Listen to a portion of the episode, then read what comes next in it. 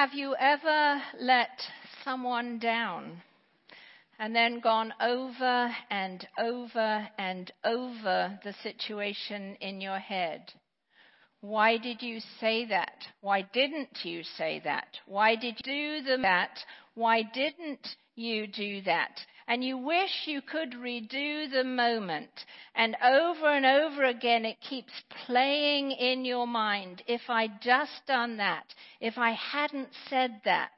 And all you can think about, it just occupies, occupies all the space in your head. And you can't shake it out of your mind. And if it was a friend, it's so much more difficult because you know that you'll never go back to the way it was. This is what's going on with Peter in today's gospel. Remember at the Last Supper when they had that last meal together and Jesus broke the bread and told them that that was his body, that the wine was his blood, and then told them that that very night he was going to be betrayed and handed over and finally crucified, die. But on the third day he'd rise again, and that in that moment they would all desert him.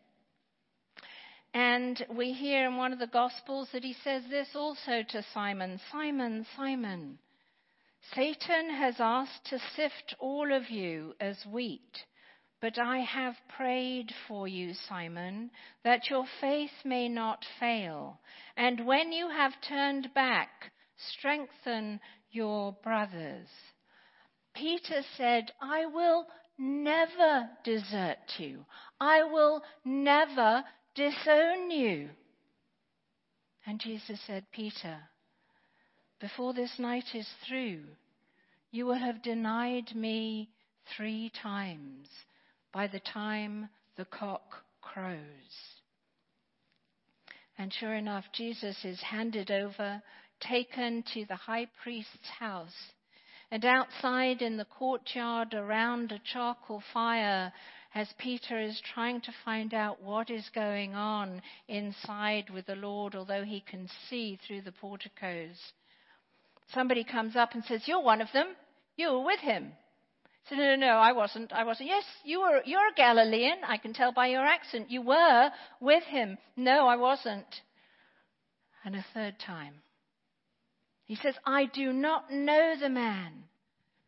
And the cock crows and he sees Jesus and he remembers what he had promised that he would go to prison with him, that he would die with him rather than ever leave him or disown him. And he goes out weeping. After the resurrection, Jesus has appeared to the disciples in the upper room. We hear in Luke's gospel that he appeared to two on the road to Emmaus, and now they've gone up to Galilee. We don't know why they've gone to Galilee. Maybe Jesus had told them to go up there. Maybe they just decided to go home. Because although they'd met the resurrected Christ, they still didn't know what they were going to do for the rest of their lives. What did that mean for them? So they went back to the homes that they'd had when Jesus, walking along the Sea of Tiberias, the Sea of Galilee, had first called them from their fishing nets and said, I will make you fishers of men. And so they're back in that familiar environment. And you can just imagine Peter is still going around and around in his head. He has unfinished business with Jesus. How is it ever going to be like it was? Jesus had called him the rock on which he would build his church, and the rock had been sand quicksand. He had let him down. He had completely betrayed the trust. He had not done what he had promised he would do. And in that moment, evidently, they weren't really fishing for the money. They, hadn't, they weren't going out for trade because they hadn't all decided that was what they would do. And of course, Nathaniel was not a fisherman. Thomas was not necessarily a fisherman.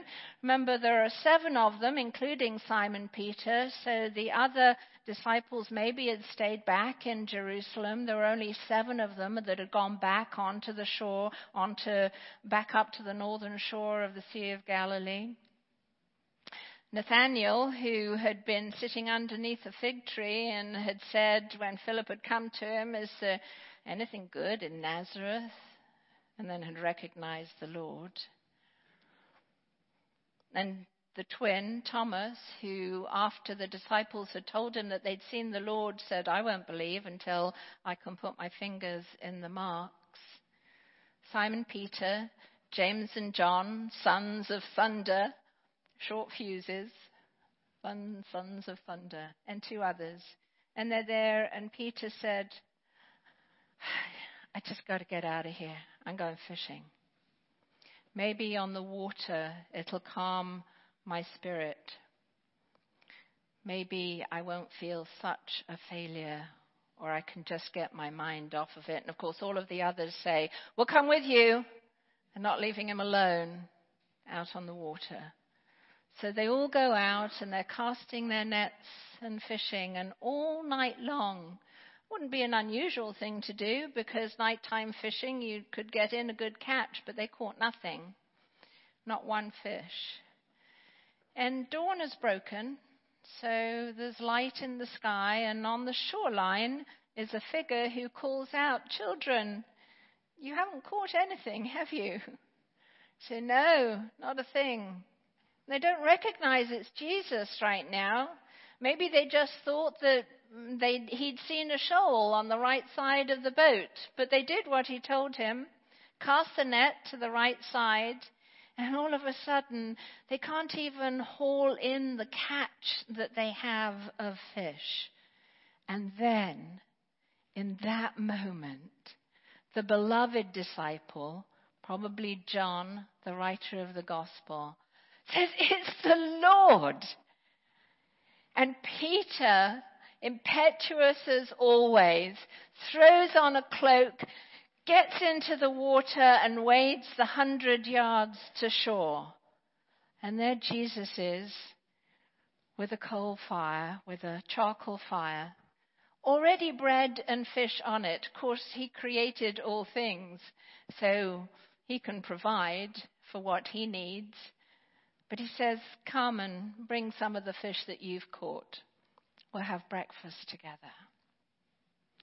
So they eat that meal together. And then they get to the unfinished business. And Jesus turns to Simon Peter and says, Simon, son of John, do you love me more than these? Yes, Master, you know I love you. Well, then feed my lambs. Simon, son of John, do you love me? Yes, Master, you know I love you. Well, then look after my sheep. Simon, son of John, do you love me? Master, you know everything. You know I love you. Well, then feed my sheep. Anybody who has gone prayer of inner healing, healing of memories, knows what Jesus is doing. He's taking Peter back to that moment. He's taking him back to the time of betrayal, to the place of pain, to the place of the action that haunts him, that will not let him go. Because, you see, they've had a meal together. It's the early morning, the same as when the cock crowed. And where are they? They're around a charcoal fire. Same as the charcoal fire in the courtyard when Peter denied his Lord three times. And Jesus gives him the opportunity around another charcoal fire to affirm that he loves Jesus. Yes, Lord, I love you. Forgiveness is right there in Jesus asking him three times, so that each of the three denials are covered with the affirmation. But more than that, he gives him a task to do. He's still the rock on whom Jesus will build his church, but not a rock in his own strength. He has come to the end of who he can possibly be, what he can possibly do in his own strength, and he's failed. But with Jesus' power and in Jesus' strength, he will be a fisher of men, as Jesus had called him to be. So today, be encouraged if you have ever failed.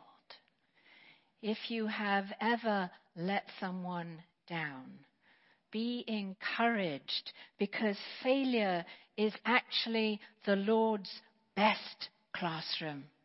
It's where He does His best work. When we think we can do anything in our own strength, then pride steps in. And at that point, well, we're useless to the Lord. See, when we think we need no more tutoring, we'd better watch out because the Lord will close all of the doors that we want to walk through and our ministry will be dead. A teachable spirit and humility are the most fertile ground in which the Lord can work. And just as he called Peter into ministry after that failure, he will call us, every single one of us, lay or ordained, but only in his power. And then he'll show us where to fish. He'll show us how to fish. And it won't be in our timing. It will be in his. And we might fish all night and we might fish for many nights. We might even fish for many years. But He'll give us the catch, and He'll bring it in, and it'll be perfect. It's always His timing, His strength, His power. But it will depend on how surrendered our lives are to Him, and whether, like Peter, when he asks us, we will respond, Yes, Lord, you know I love you. And he will answer, Then feed my sheep and follow me. Amen.